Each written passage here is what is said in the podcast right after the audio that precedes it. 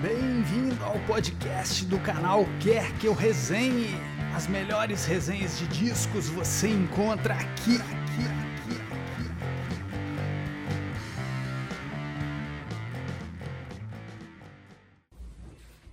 Bom dia, eu sou Kiko Amaral, vim aqui fazer mais um videozinho para esse canal que tá cada vez mais legal, um canal que é o Quer Que Eu Resenhe, um canal para falar sobre música, discos, coletâneas, coisas legais é, ligadas ao universo do som. E eu resolvi fazer uma coisa diferente hoje.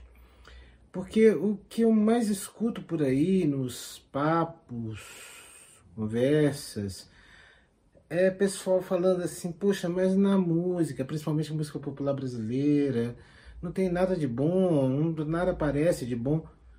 Parece sim, muita coisa boa está sendo produzida, muita coisa boa mesmo, sim, boa com B maiúsculo.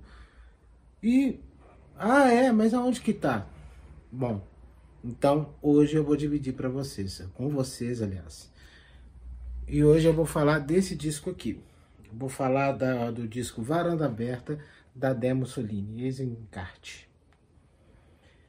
Primeiro, é, vocês devem estar estranhando que quem viu os últimos vídeos viu que eu sou apaixonado com Vinícius.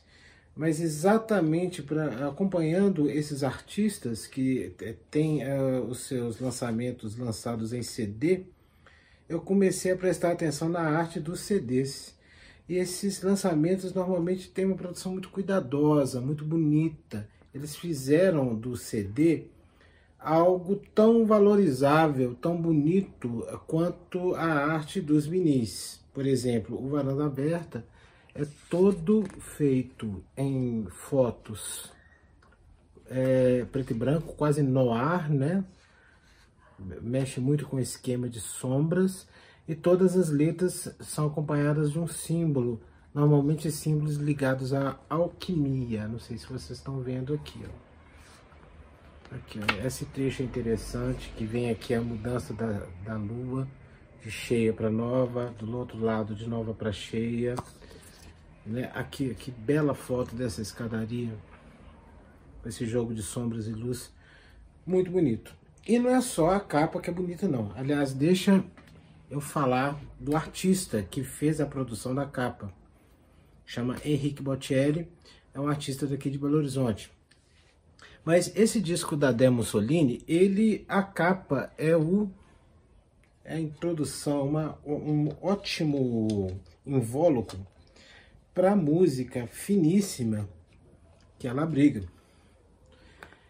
Primeiro eu vou falar para vocês como é que eu conheci a Demo Mussolini. A Demo Mussolini, ela fez parte de um agrupamento que teve aqui em Belo Horizonte, de artistas, de mulheres que são cantoras, que são autoras. Todas elas parece que têm em comum de terem estudado juntos na universidade e fazerem isso coletivo. E cada uma delas tem a sua carreira. Elas lançaram inclusive um CD maravilhoso que merece também uma resenha aqui, que é esse aqui, ó, do Coletivo Ana. Quem me conhece ali do Facebook já viu uma resenha que eu fiz a respeito desse disquinho aqui. E a Demo Mussolini é uma das Ana, uma das mulheres que estava junto com esse coletivo.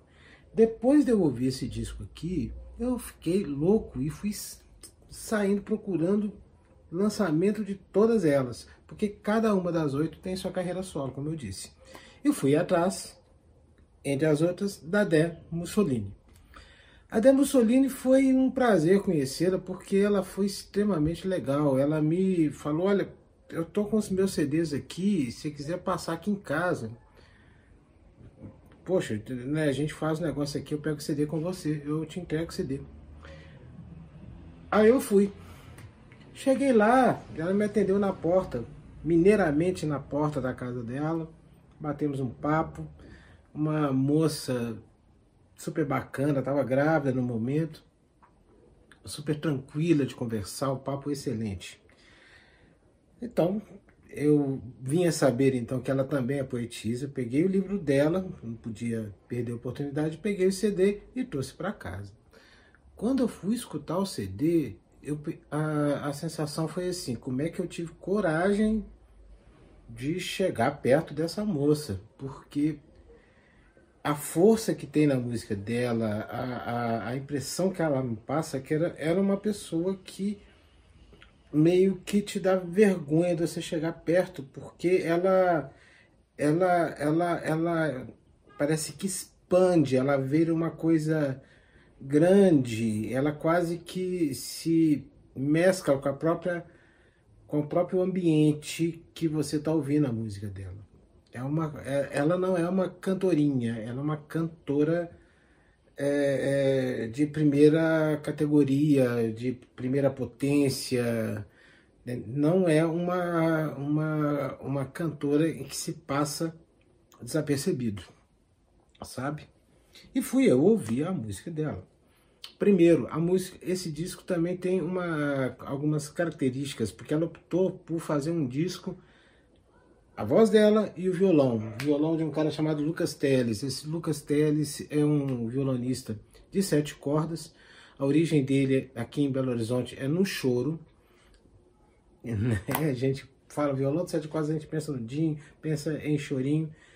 Mas ele é um, um violonista de sete cordas, sete cordista, não sei como é que fala, que transcendeu e muito o violão de sete cordas além do choro ele tem a base no choro, mas ele não ficou ali restrito. Ele, ele digamos, quis é, é, expandir, expandir, expandir. E esse disco em especial dá para notar o quanto que esse cara é, é aonde ele levou o violão de sete cordas. Na verdade, eu não conheço ninguém que elevou nesse nível sabe, o violão de sete cordas. Conheço outros violonistas, mas não nesse nível.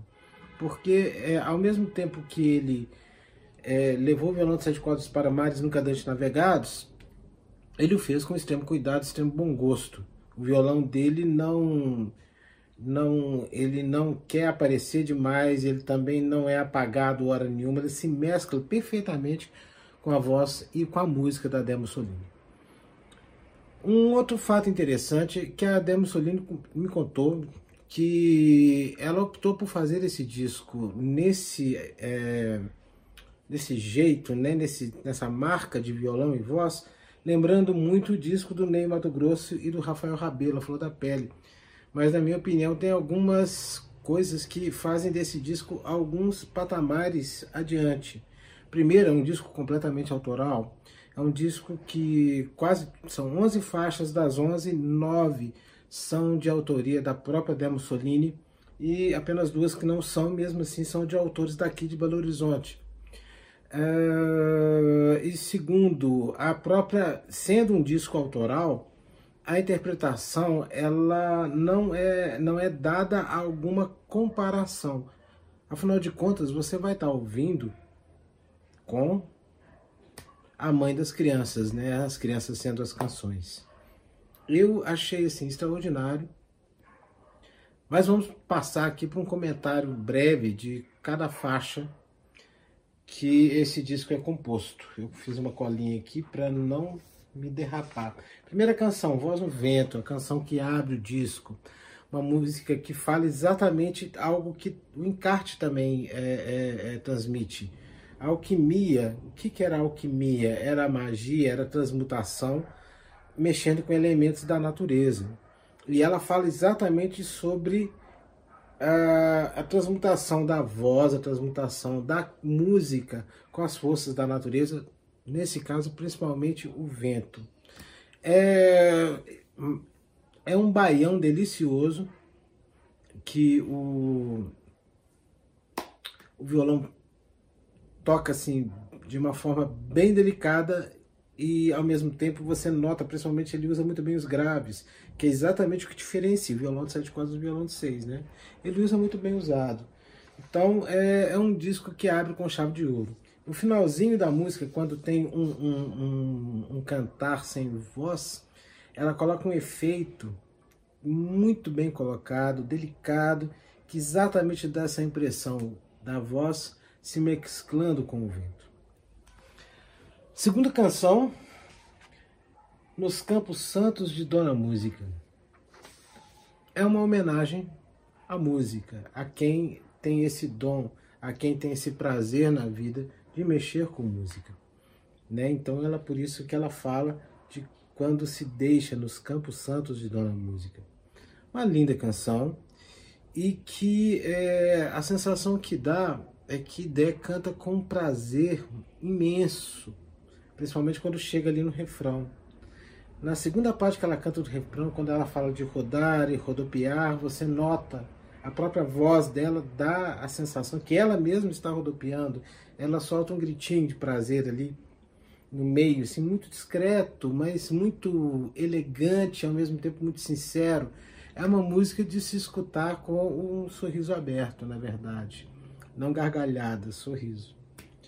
Terceira música é em contrapartida feminina aí o tempo fecha um pouco, porque é uma canção sobre. Todo o disco é, canta... É, é feito de um ponto de vista muito feminino. E se ela fez as duas primeiras canções falando sobre arte, falando sobre cantar, de, do cantar da mulher, o terceiro é exatamente sobre o amar, mas o amar com suas consequências às vezes muito amargas e o porquê que isso acontece e o porquê que, como é que funciona a alma de quem não está preparado para o que está vindo e de repente vem, sabe? Inclusive as pequenas bobagens que se comete, as consequências que você tem que seguir. Então é uma canção sobre, sofrimento, uma canção mais lenta, uma canção em que é, é uma valsa mais tristonha, mas o interessante é que a redenção da personagem da canção está no nome, feminina, né? Vamos lá. Né? Vai acontecer, você vai passar por isso bem. Ou seja, é uma bela canção sobre amar e sofrer. Acho isso perfeito. Mas aí vem, em compensação, a música de reafirmação né? A música que chama do alto do salto.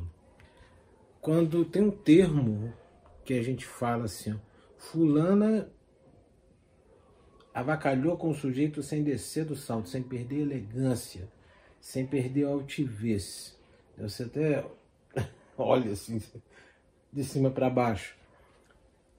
Essa canção é uma. O arranjo dela é um misto de um bolero com tango ali, tem elementos dessas, dessas, desses dois estilos musicais muito forte. E é interessante porque é, o tango, principalmente, era uma canção muito, eu achava ela muito é, testosterônica, muito masculina.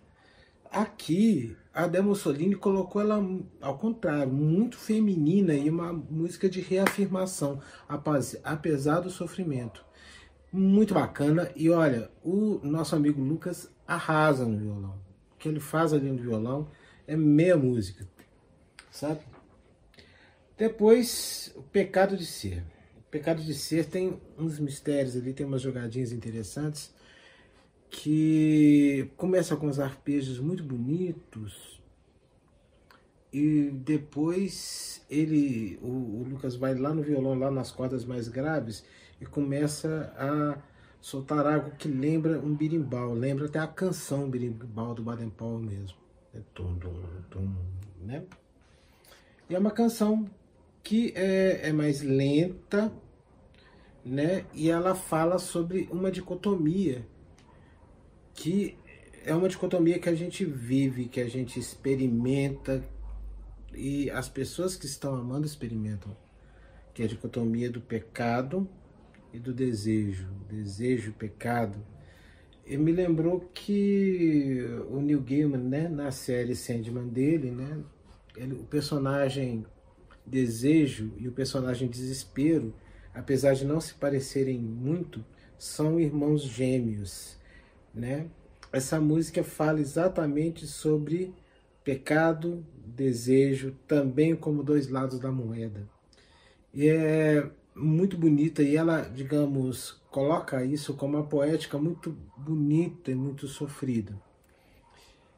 Aí depois de Pecado de Ser, vem a canção que dá título ao álbum Varanda Aberta. Varanda Aberta, quando você pensa assim, quando eu vi o título, né, Varanda Aberta, e apesar dessa, desse, dessa arte da capa escura, dá a impressão que a pessoa vai abrir sua casa, varanda aberta, vai abrir sua casa para você enxergar o que há dentro. Né? Você é convidado para entrar no interior dessa pessoa. Esse álbum, de um certo ponto de vista, ele tem muito disso. E a canção Varanda Aberta reflete, reflete isso muito bem. Né? É uma canção mais sinuosa, ela tem uma melodia mais puxada para o erudito. No início ali é, é quase que a, a voz da Dé e o violão ali com sons mais abafados tocam a mesma coisa, quase que como um dueto em uníssimo assim. E muito bem feita. É um senhor convite, né? E depois disso, vamos para a Aldeia Curumim a sétima canção. Aldeia Curumim é uma é um afro samba praticamente. Ela puxa um pouco pro baião, mas é um afro samba pela estrutura da harmonia, pelo jeito que ela é colocada e o a, essa música talvez seja a música em que o Lucas mais se destaca, na minha opinião. Ele se destaca no álbum todo, né? Ali a, a na verdade é um álbum em que é, tem um destaque de ambos, né? tanto da Dé quanto do Lucas. Mas nessa música em particular eu acho muito interessante porque o violão se comunica e, e digamos, varia de estrutura e ousa é, muito bem com a canção, com o ritmo da canção. A certa altura, quando a Dé canta Pingos d'Água, por exemplo, né, o Lucas vai solta uma sequência de harmônicos que dá exatamente essa impressão de pingos caindo na água. E no final da canção ele faz um, o, o, o, ritmo, mas ele usa o que a gente chama de tone clusters, de clusters no, em música, que é duas notas com intervalo de um semitom entre uma e outra, que é um som teoricamente aflitivo. Só que aqui, esse som teoricamente aflitivo tem um efeito quase de uma percussão de acordo com o ritmo da música, que o ritmo é muito forte. Coisa de gênio. Eu até eu queria, eu fiquei, quando eu escutei, eu falei, meu Deus, como é que ele faz isso, né? Que coisa bacana, como é que um camarada tem essa inspiração, teve essa ideia de colocar isso no final da, ali da música. Depois de uh, Aldeia Curumim, Noite Verás. Essa música é uma música boa para os boêmios, os boêmios devem gostar muito dela ela começa mais lenta, depois vira um tango tango. E é uma canção que fala basicamente o seguinte na letra. De uma forma muito poética, de uma forma muito intensa, quase que é a música em que há uma entrega maior da Demo Mussolini enquanto intérprete, né, quase que te jogando na cara mesmo. E assim, quando a gente está aqui vivendo durante o dia, nosso comportamento é todo muito. Aqui nós, a persona que nós criamos como proteção a gente está no nosso dia a dia. Quando você cai na noite, quando você vai viver a boemia, essa, essas máscaras caem. Eu tive uma pequena experiência tocando na noite lá em, em Town e eu percebia isso. Eu ficava rindo com a minha colega que ela falava assim, é interessante, né? Que parece que gente, até lá para 11h30 ali tá todo mundo comportadinho, depois de 11h30 parece que os solta os bichos, né? O, o senhor X desce mesmo, todo mundo. Aí você vê coisa que você nem consegue imaginar, né? Parece que as máscaras caem ali. Então, e ela e essa música te alerta muito a isso. Né? Então é uma música, para mim, é, uma, é, um, é um hino dos viventes, né? dos notívagos. Linda, linda. Depois disso, Memórias. Faixa número 9. É a canção, quando você pensa assim, ah, violão de sete cordas, uma cantora cantando, né?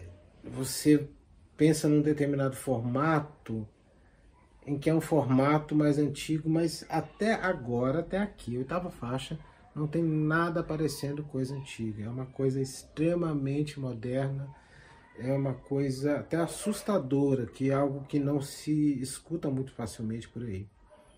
Mas é, nessa canção Memórias, Dé e Lucas se permitem ser saudosos. É uma canção que fala sobre saudade, sobre passado. Então ela é uma valsa, mas uma valsa mais antiga, mais é, é, mais seresta, mais é, de Lermando Reis ali, entendeu? E ela conseguiu fazer uma valsa desse jeito que não soa uma coisa velha. É um estilo, é um modelo antigo, mas não lembra coisa cheirando a mofo.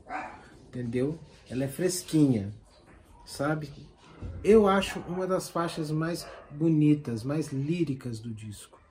Eu recomendo assim demais e é, ela e ela quebra um pouco de paradigmas em relação a você escutar esse pessoal. Dá vontade de você voltar a escutar esse pessoal. Eu tenho um disco aí, alguns discos aí que eu vou ter que voltar a escutar por causa disso. Depois, penúltima música, Tormento. Tormento talvez rivaliza com Feminina, a terceira música do álbum, em termos de qual que é a canção mais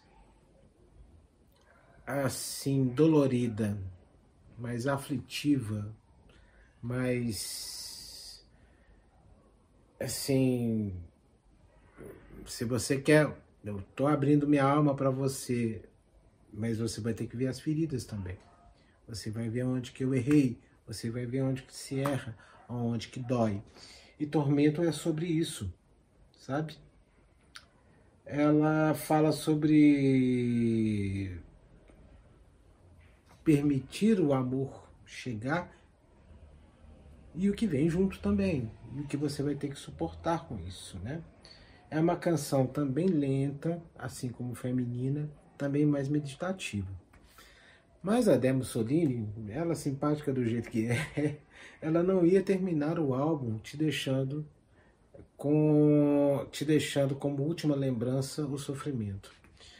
Ela coloca, ela dá de presente pra gente na 11 primeira faixa e última faixa a música mais alegre, a música também sobre alma feminina, sobre sobre corpo feminino, sobre o ser feminino, através de uma bela metáfora de uma menina com a saia rodada dançando e rodando. E ela compara essa roda da menina dançando e rodando com a roda da própria vida, que também te leva e te traz, né? fazendo paralelo ali com a roda viva do Chico Buarque. É uma bela canção e digamos que é um belo brinde, uma bela, um belo presente para você que chegou até ali, na décima primeira faixa do álbum.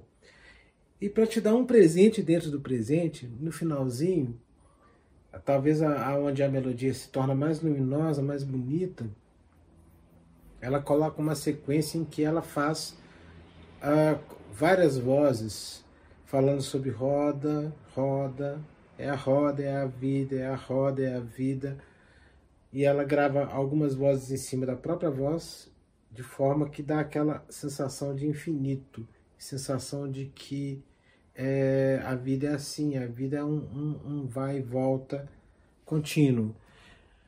Né? O...